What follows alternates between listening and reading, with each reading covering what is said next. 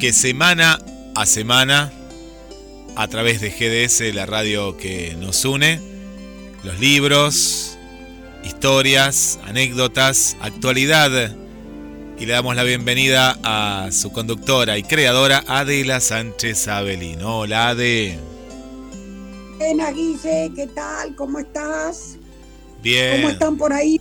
Bellísima Mar del Plata, a la que puede, a la que espero ir ni bien pueda. Hoy, hoy te cuento con una niebla, siempre nos lleva a Londres, pero alguien dirá, me lleva a Finlandia, me lleva a Canadá, me lleva a otro lugar. Una, una niebla que era, era para filmar una película de terror, pues no se veía más de 20 metros a las ah, seis y media. Después a las... Sí, muy húmedo. Eh, con decirte que ahora estamos en 15 grados, pero a la mañana hacía 18 grados, era mucha, mucha temperatura y no se disipaba. Esa niebla está pasada pasa igual, está muy pesado, Guille. Están hasta las calles pesadas en Buenos Aires que uno sale y no sabe si están pesadas. De, ¿cómo es que se llama? Están pesadas. Eh, por, por el calor, ¿sí? Sí. Eh, digamos, o si, o si está pesada de mm, eh, de cómo es que se llama esto, o si está pesada, si está pesada porque llovió, si está pesada de la humedad. Claro, igual, está igual. a la calle, que no sabes si es de si es de humedad o de qué es. Y no vayas con esas chatitas que te resbalás, porque... No, no puedes ir con chatitas de suela, no, no, no. no, no si te pones algo, tiene que ser, eh, ¿cómo es que se llama esto? Eh, algo con suela de goma. Sí, no te rompe los dientes, como digo yo. Igual, y acá llovió mucho, llovió mucho después de, meses. Vos, has venido varias veces en, la temporada, viste que no llovió He nada. Ido varias veces y con un sol impresionante, Guille. Bueno, vino, vino el agua, vino el agua durante dos días y se esperan también algunas lluvias más para, para estos días. Ojalá que no tanto, así disfruta la gente que viene. Bueno, ¿qué pasó, Ade? Hay muchas novedades post, post eh, Feria del Libro. Hay muchas novedades, sí, post eh, Feria del Libro, porque se, se, viste, se, ¿cómo es que se llama? Uno queda, este, mm, este, ¿cómo es que se llaman? Quedan con cosas resonando. Eh, yo te digo también que tengo, ¿cómo es que se llama esto? Que me quedé ahí pendiente, ahora se lo voy a mostrar a la cámara, que lo tengo por ahí en la bolsa, eh, eh, ¿cómo es que se llama? Que tengo ahí pendiente, este, me quedé muy impresionada con un libro que vine leyendo en, en estos días, que, se llama, este, ¿cómo es que se llama? Caidú, de Paula Pérez Alonso. Sí a la, a la que conocí este, precisamente por, este, ¿cómo es que se llama? Eh, por a través de el día ese que fui para acerca de Roderer, de Guillermo Martínez, los 30 años de esta novela de él, que es una novela muy interesante, muy linda, se deja leer sobre el tóxico, parece mentira que haga todos estos años ya de la primera novela de Guillermo Martínez.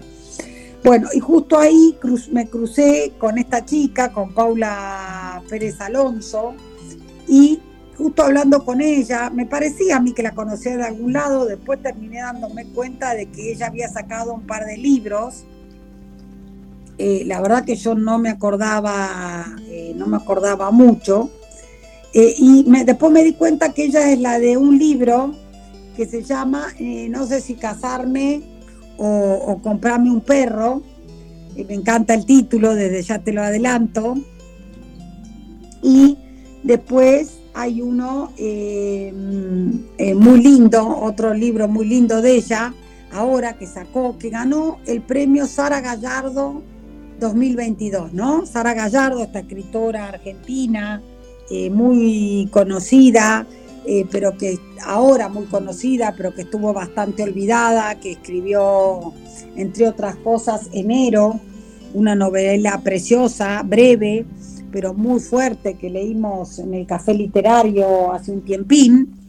Bueno, ahora vieron que volvió, qué sé yo, a revisitarse la obra de Silvino Campo, la obra de, de otras mujeres argentinas, y entre ellas está la de la de la de Sara Gallardo, que la verdad que es este súper este interesante, súper que súper. Y este que te iba a contar con esto que es muy interesante. Bueno, y así que hace poco, como se, vamos a decirlo, para decirlo de alguna manera, se revitalizó todo el tema de, Sara Gallardo, volvió a su vez, ¿no? Toda esta, esta, esta temática, por, se, empezaron a recuperar, para decirlo de alguna manera, varias obras de, Sara Gallardo, y bueno, y también se inauguró el premio Sana Gallardo, que si tengo entendido que no es muy antiguo, digamos, que es bastante nuevo. Y eh, entonces, como decía, Paula Pérez Alonso gana con esta novela que, se llama Caidú. Esta novela, este, Caidú mm, es el nombre de un perro, es un nombre de, este, de, ¿cómo es que se llama? es un nombre eh, que tiene algo que ver con un rey mongol, si no entendí mal. Eh, ahora les voy a mostrar a la... espérate, que la busco, Bueno, mientras Ade va, a buscar los libros, va a buscar los, libros en esta gran, gran biblioteca, le mandamos saludos a, la amiga eh, Susi, eh, Susi Rodríguez, desde la zona de Hurlingham, como siempre, ahí, ahí presente con nosotros. Y un saludo también para eh, la amiga Paula. Y ahí lo veo el libro, no, no, de Canadá, obvio que para Susi Rodríguez y Esther López Báez, creo que, ¿no?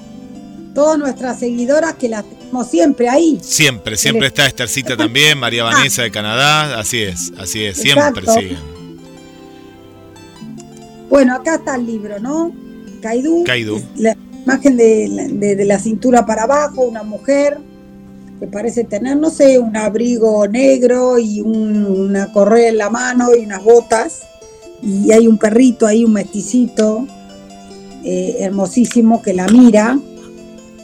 Eh, bueno, Kaidú, como, digo, Kaidú es eh, un, un, nombre mongol, ¿no? hasta, si no me acuerdo mal, lo que nos cuenta Paula Paula Pérez Alonso. En la primera página está como en la caligrafía mongol eh, el nombre, entiendo, porque Paula le agradece a una amiga de ella, dice a Rosario Albornoz por la caligrafía mongola. Hay que decir que Paula pensó que ha trabajado, que esto le publica Tusquets, pero que ha trabajado añares en Planeta y probablemente lo siga haciendo estaba con Nacho Iraola, que hace poquito se fue de Planeta y algunos otros más, y a, un chico de Planeta el día ese que veíamos acerca de Roderer, que tuvimos para los 30 años de acerca de Roderer de Guillermo Martínez, y, este, y que Paula Pérez Alonso ha tenido el privilegio de estar ahí, ¿no? Eh, ella lo contó, por eso lo estoy diciendo y sé, eh, nada menos que cruzarse con Tununa Mercado, Nacha Iraola, Paola Lucantis y Juan Forn, ¿no? Así que eh, obvio que el mérito de escribir bien es solo de ella, pero por lo que veo se ha rodeado de gente muy idónea como para que le enseñara. Bueno, esta es eh, la, la novela de este este, que precisamente viene con la faja que dice Premio Nacional de Novela, Sala Gallardo 2022, la novela que les comentaba, que vamos a ver en el café, donde cuenta nada menos y nada más, de manera súper interesante y la verdad que me parece una literatura exquisita, muy bien escrita, muy sentida, eh, con mucho cuidado de cómo van quedando las cosas escribe nada más y nada menos que un triángulo amoroso entre una mujer, su novio y un perro. ¿El perro qué, función? Porque el perro está en primera plana. Casi, que es el personaje de la novela, que es otro personaje. Y en una cosa súper interesante, la autora se pregunta, ¿no? Dice, bueno, nada, odio esto que hablen, o por lo menos la narradora, no la autora, pero sí la narradora, habla, dice, bueno, odio esto de que lo llamen, eh, a los perros lo llamen masco, a los, sí, lo llamen mascotas, ¿no? Este, y un montón de otras cosas de trato cuando en realidad eh, son como miembros de nuestra, de nuestra familia. Así que bueno, súper interesante este libro que, leí hoy con unos pedazos que la verdad que ahí justo en mi, en mi Instagram, Adela Sánchez Avelino, Adela Sánchez, guion bajo escritora, eh, subí un trocito, dije, que me parece divino, lo pueden leer y capaz que les puedo leer otro. Eh, Instagram, a ver, yo voy al Instagram mientras. Eh, es una lectura para, para que nos ubiquemos, Ade, ¿desde qué edad te parece? Esta es una pregunta siempre que uno es recurrente. Está bueno, pero bueno, yo pienso que es apta para todo el público tranquilamente. Tranquilamente. en adelante, porque no hay ninguna cosa acá que un chico no pueda leer. Bien digamos, o que un joven que vuelva, que pueda herir ninguna sensibilidad, al contrario. Bien. Eh, dice, no, a ver, espérate que estoy viendo a ver cuál me gusta, ¿no? Eh,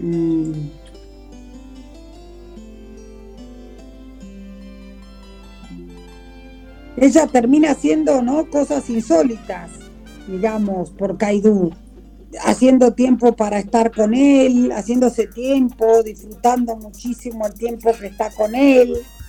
Y la verdad que es, este, em, y que es ahí. Este, habla, ¿no? Como de este perrito callejero también, a diferencia de lo que por ahí son otros perros, ¿no? este, como distinto. Dice, mira, ver esto.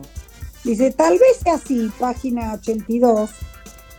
Eh, se pregunta, tal vez sea así como dicen los antropólogos, que fueron los perros quienes domesticaron a los hombres, los catalizadores de la civilización que aceleraron su evolución. Coinciden con los egipcios y los cínicos que decían que en el pasado los perros tuvieron un sexto sentido. Si como dice Juan, que es el, novio de esta chica acá en la novela, el novio de la narradora, Caidú siente que es su dueño, que Juan le pertenece, ¿cómo será conmigo? No tiene dilema ni conflicto, ha establecido relaciones diferentes. Me ha domesticado, yo no estaba preparada para algo así. Sin embargo, de a poco me he ido seduciendo, predisponiendo y no me resisto. Nada es inmutable demuestra un conocimiento de sí, está seguro de lo que transmite y siente. Como si él me hubiera elegido porque tiene la certeza de que estoy destinada a él, porque estoy bajo su atracción y me conoce profundamente, más que yo misma en esta situación inédita. Este amor escapa a todo imaginario. No hay vivencia previa ni asociación que lo inscriba en una serie. Estoy pasmada. No es repetición ni memoria, es lo real imposible que ha encarnado en una criatura única que me levanta en el aire y se burla de la quietud. Me elevo a otro estadio. La diferencia está en el detalle. Su propuesta suena con un ritmo irreproducible, excesivo, es irremediable, no puedo retroceder, un fatalismo. No sé cuánto tiempo transcurrió desde que se convirtió en un personaje esencial en mi vida. Lo que me resulta imposible es recordar cómo fue mi vida antes de Kaidú o imaginar una vida sin él. ¿No? Qué bueno porque eh, eh, este, eh, esta relación... ¿no? pero esta relación pasa, pasa, pasa en la vida, pasa en la vida y... Una relación de amor. El amante es el perro, sería, sería Kaidú. El amante es así, no, no me cuentes, pero algo así. Un triángulo amoroso. O es un triángulo amoroso, claro, es un triángulo ahí. Bien, bien. ¿Entendés? a ver, cada uno respeta su lugar, Caidú respeta el de Juan y Juan el de Caidú, para decirlo de alguna manera, pero bueno, hay una relación de amor. Sí. Es una relación de amor, claro, es una relación. ¿Viste esas relaciones en las cuales hay un animal previamente, después hay una relación amorosa y, sucede que, que, ¿qué hacemos con el perro? Hay una canción muy linda, hay una canción muy linda que es de eh, Jesse Joy, que se separan, se, se separan y, la canción se llama ¿Qué hacemos con el perro? Porque claro, el perro era parte de esa relación y, y dice, no, no me interesa ni la heladera, no me interesa la mesa de, eh, que nos regaló tu mamá, pero ¿qué hacemos con el perro? Es la canción. Podemos cerrar hoy el. Eh, no es fácil. No, no es fácil, no es fácil. yo, mira, cuando hice el, comentario, subí una foto de Yasu, ¿no? Yo igual los quiero a todos mis perros por igual. Pero la verdad que Yasu parece que hablara, ¿no? Después en otra parte, Paula dice, no habla, pero no le hace falta. Se expresa a través de los ojos, de las miradas, de los movimientos es muy interesante la descripción, lo que logra en este texto. Para mí súper merecedor de un premio. Eh, ¿No? Eh, porque yo pienso que los perros y los gatos y, no y por lo menos los perros y los gatos para, para son eh, grandes compañeros de la vida para nosotros los seres humanos. Nos cuidan, nos protegen, después cuando se ponen grandes nos toca a nosotros ese papel pero yo creo que ellos están ahí para que nosotros seamos un poco más felices o para que nosotros podamos tener una, vida mejor. Eh, realmente, ¿no? Es un amor desinteresado de alguien que siempre está para vos, por ejemplo en el caso del perro, que siempre está contento de verte. El gato es otro tipo de personalidad, pero también reconoce los estados de humor, reconoce cuando estás enfermo, sabe perfectamente cuando está llorando. Así que, este, y había una serie el año pasado sobre la vida secreta No me gusta mucho la palabra mascota, y coincido, coincido con Paula Pérez Alonso, pero hablaba, ¿no es cierto?, de gente que surfea con el gato o de otro que se tira en la, esa, hace salto, este salto, viste, que van como con un Lamping, lamping, no, sé, algo así. No, con la vela que van bajando. Ah, parapentes, se tiran parapentes, o sí, sí, sí. Sí, sí, sí. Y, y nada.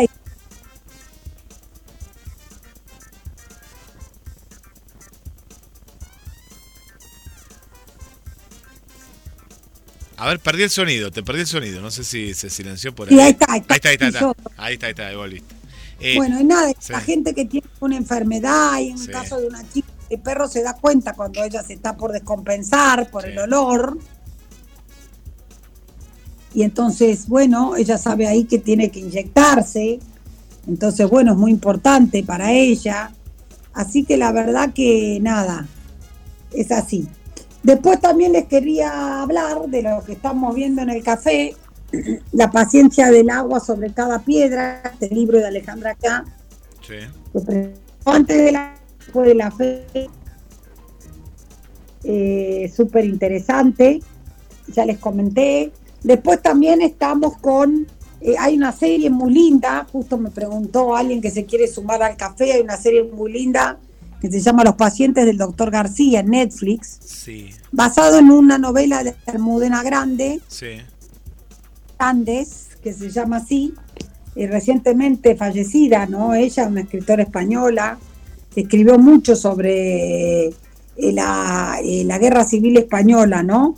Esa guerra que causó heridas tan perennes en España.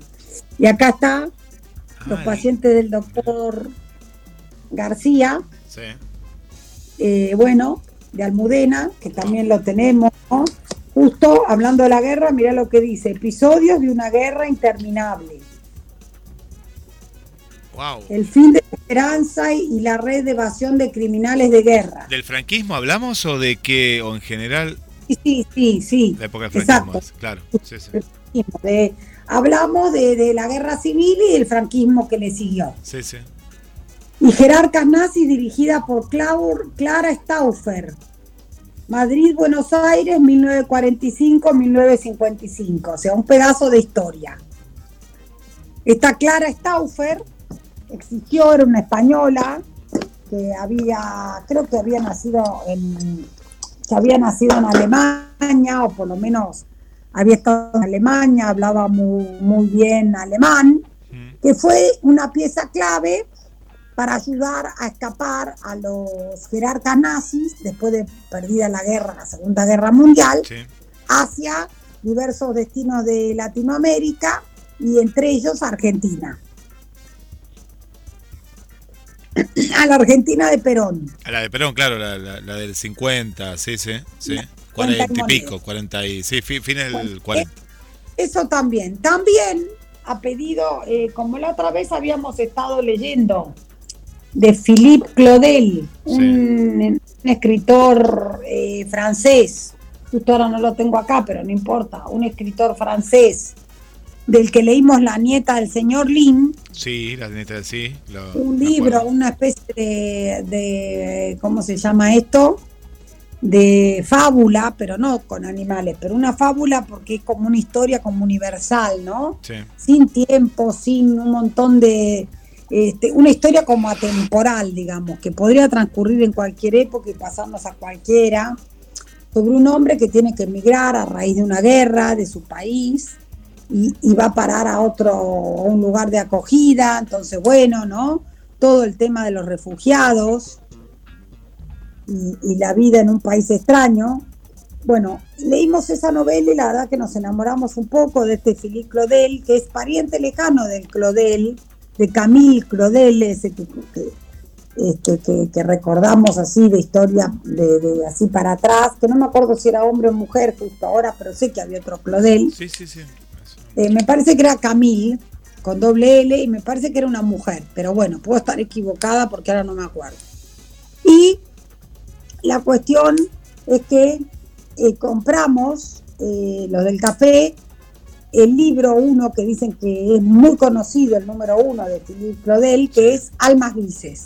Almas Grises. Que es el, el que vamos a estar leyendo en junio, en el Café Literario Adela, y ahí si ustedes ven si ustedes se fijan, este, ¿cómo es que se llama?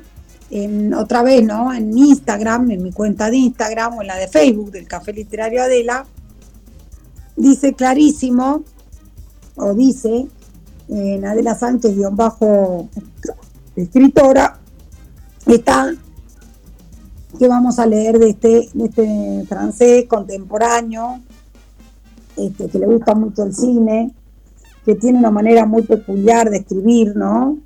Un estilo, este, digamos, como con, mucha profundidad, con mucha, que la verdad que, nos gusta mucho, así que vamos a probar con almas grises. Y quería comentar que terminando de leer, yo les pasé unos, unos eh, unas partes para la que quería y la que quería podía leer la novela y la que no, no, porque bueno, por ahí el tema no le gusta a todo el mundo. Entonces, para cerrar, te quería mostrar esta, La Casa de los Conejos. Qué buen nombre. Laura Sí. Está la, está la película, acá dice trilogía, porque eh, en este volumen está La Casa de los Conejos y los dos libros que escribió después Laura Alcoba. Mira. Una, foto, una fotografía real. ¿Y trilogía? ¿Por qué trilogía? ¿Viene esta que es la tercera parte? Porque viene las y la danza de la araña, aparte de la casa de los conejos. Bueno, y acá, Guille, te quiero contar que en esta Laura Alcoba era realmente magistral. Y Laura Alcoba es argentina, vive en Francia, eh, está exiliada desde chiquita. Eh, sus padres eran militantes de Montoneros sobrevivieron de milagro, los dos estuvieron presos en la Argentina de en la Argentina de la dictadura de la última dictadura militar y este mm, la casa de los conejos uh, existió este es hoy como un espacio de memoria no y independientemente de la bandería política que uno pueda tener que podemos interpretar que fue una guerra civil, entre comillas, mal llevada, bien llevada, o lo que fuere, o sea, o podemos estar de acuerdo con los ideales eh, de aquella época. Eh, yo pienso que el gran mérito de esta obra, sea cualquier bando que uno revista, que entiendo que, los dos, que mientras sean, este, ¿cómo es que se llama? Mientras sean no fanáticos, ah, todo bando. Sí, sí, sí. Claro, mientras no sea fanático, todo bando es sostenible, aunque aún en el bando que podría reivindicar esa lucha, teníamos que reconocer que la verdad que fue, si fue guerra, estuvo mal llevada, o si vos desapareces gente por izquierda, después no hay manera que tengas razón en un punto, ¿no? Mm. En eso, eso también, o sea, tiene un montón de aristas, pero creo, por eso el tema es espinoso, pero creo que Laura Alcoba lo sortea y lo que hace es hablar de la experiencia de una nena de siete años que se ve en esa vida, ¿no? Sí. Se ve envuelta en esto de que sus padres pasen a la clandestinidad, que se tiene que esconder, que no puede comentarle a nadie el nombre de sus padres, el apellido, o sea que los padres no tienen apellido, eh, que para verlos tiene que estar escondido, escondida. Y bueno, y la verdad que en esa casa de los conejos, eh, que fue después eh, donde fueron abatidos un montón, donde fue abatido un montón de gente, algunos de los personajes de la novela de Laura, porque podríamos decir que es una autoficción. Laura para mí la, lo magistral que hace es, eh, es exponernos, ¿no? Lo que pasó, para que cada uno saque su propia conclusión. Por eso creo que tiene un valor enorme también la obra, ¿no? No darte las cosas masticadas, eh, ayudarte a pensar, mira, pasó esto. Y eso me parece, ¿no? que es eh, muy valioso. ¿Y eh, qué dice? Em, cuando entran a la casa de los conejos, hubo alguien que los batió, no se sabe bien qué, ella hace una, eh, llega a alguna conclusión preliminar, ya casi al final del libro, y hay una película, que no la vi todavía, pero ah, eh, una película con Miguel Ángel Solá, o sea que debe ser una muy buena película, y no sé con quién más. Eh, la cuestión es que cuando entran a la casa, eh, obvio, ¿no? Mueren muchos de los que están ahí, entre ellos Diana Teruji, que es a la que ella le dedica el libro, la hija de Diana, que Diana tenía una hija chiquita, está desaparecida hasta hoy. Aparece también sobre Chicha Damiani, que fue una de las fundadoras de la Madre de Plaza de Mayo, que murió hace poquito, sin haber recuperado a su nieta, porque en un momento pareció que la había encontrado, pero en otro momento no. Y bueno, sí, digamos, para mí con, gran maestría, Laura nos cuenta, ¿no? Todo esto desde la vista de una chica de siete años y después cuenta parte, uy, espera, que Pablo, está entrando Pablo y es un, ruido. Está entrando Pablo en vivo, en vivo, sí, sí. Eh, te contamos que la Casa de los Conejos, la película es del 2021 y se estrenó en el 2021. Es del 2020, pero se estrenó, claro, por la pandemia, ¿no? Pero qué, qué, buenos actores, qué buenos actores. Como bien dijiste, Darío Grandinetti, Miguel Ángel Solá, Guadalupe Docampo, Patricio Aramburu, que muchos lo conocen de, del Reino, que es uno de los hijos de, de, la pareja, Silvia Bosco y Paula Brasca, entre otros. Está Federico Liz también. Eh, muy. Por eso, es una historia conmovedora, increíble lo que pasa a esa nena. Y otro dato de color es que esto lo escribe después, tipo el 2003 ya, está Laura, ¿no? Eh, se atreve, después de un viaje a la Argentina, en realidad viene cuando se recobra la democracia, eh, después vuelve, vuelve a venir. Eh, mira, décimo aniversario de la publicación en el 2018, o sea que es del 2008. Ella junta, junta coraje para escribirla cuando viene a fines del 2003 a la Argentina con su hija. Y un dato de color es que lo escribe, le escribe en francés esta novela. Ah, en francés, mira. algo muy interesante, ¿no? Y que preguntado que fuera una de las miembros del, del taller, que es una señora que sabe mucho de, psicología, porque trabajó mucho en el ámbito de salud, dice Adela, el miedo, el miedo que te deja muda, que no te permite ni hablar, ¿no? Que eh, para nombrar eso preferís un idioma extranjero. Claro. digamos, ¿no? Ni siquiera lo podés narrar en tu, en tu propia lengua. No, no, no, no. ¿no? De, un poco del horror que te causa. Sí, eh, eso que te queda, ese, ese miedo a, lo que pasó y a lo que... Sí, mucha gente cuenta eso, que, que, lo ha vivido de cerca, que hasta hoy en la actualidad mira a, sus espaldas o, sueña con, con, ese momento, mira los años que han pasado, ¿no? O que no puede volver exiliados de, de Uruguay aquí en la Argentina, que no puede volver a su país porque todavía piensa en su inconsciente que sigue esa situación. Exacto, justo leí, mira, ayer en un cuento de Guadalupe Netel, una mexicana, ¿no? Que habla precisamente de exilados en México, que van de Uruguay, de la Argentina, eh, también con motivo de la, de la última dictadura militar acá en la Argentina.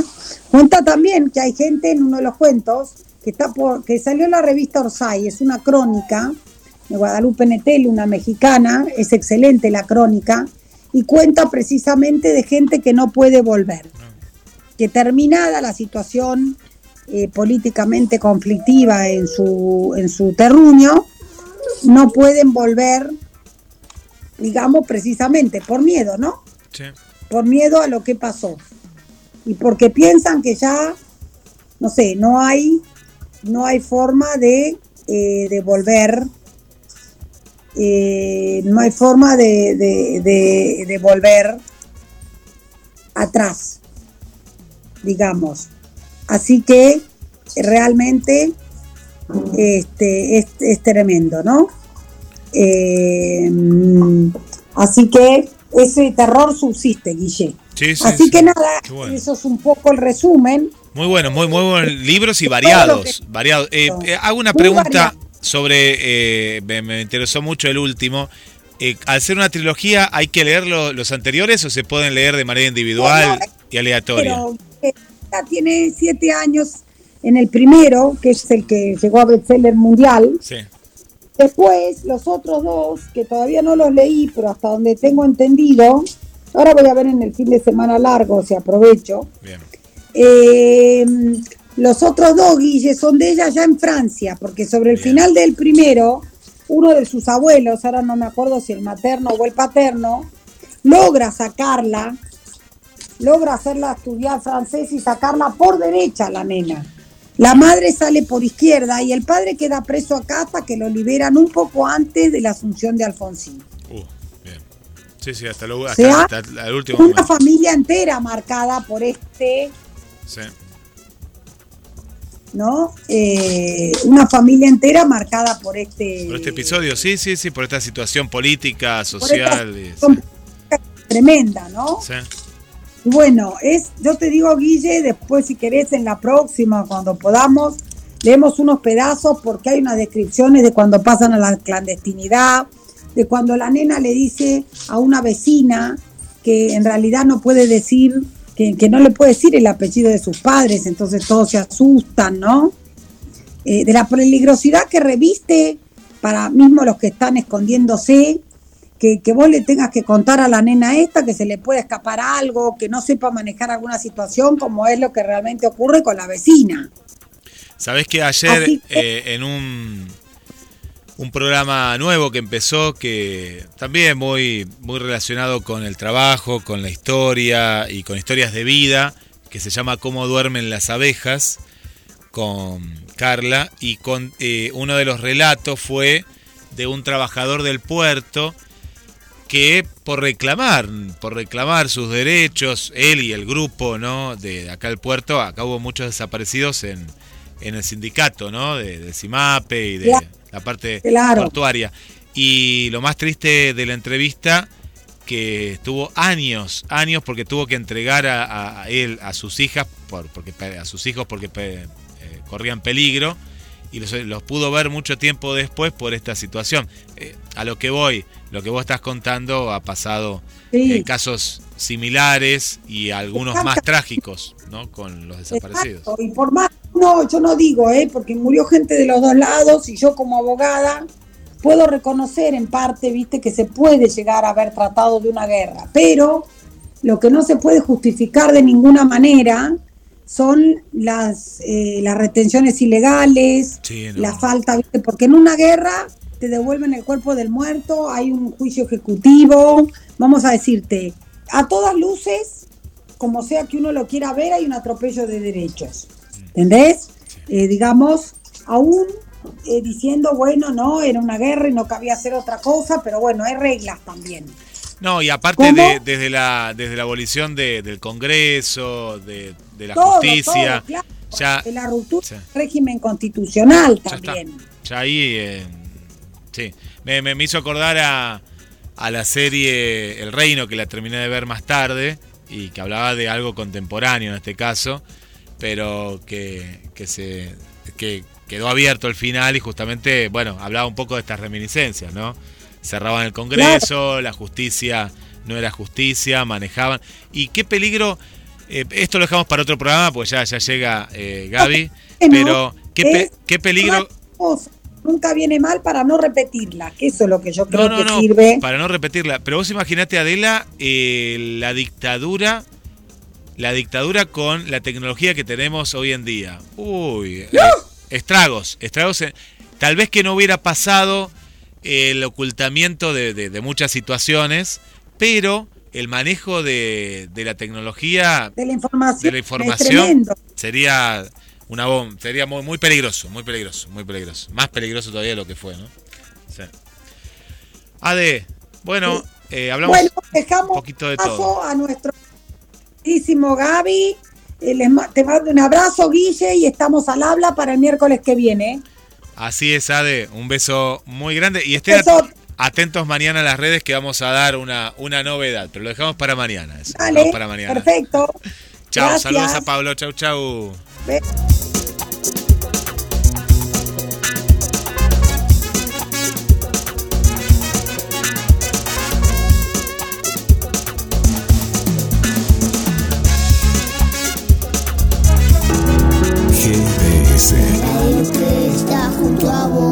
Siempre en movimiento. radio que está junto a vos. Puedes escucharla, puedes compartir. La radio que está junto a vos.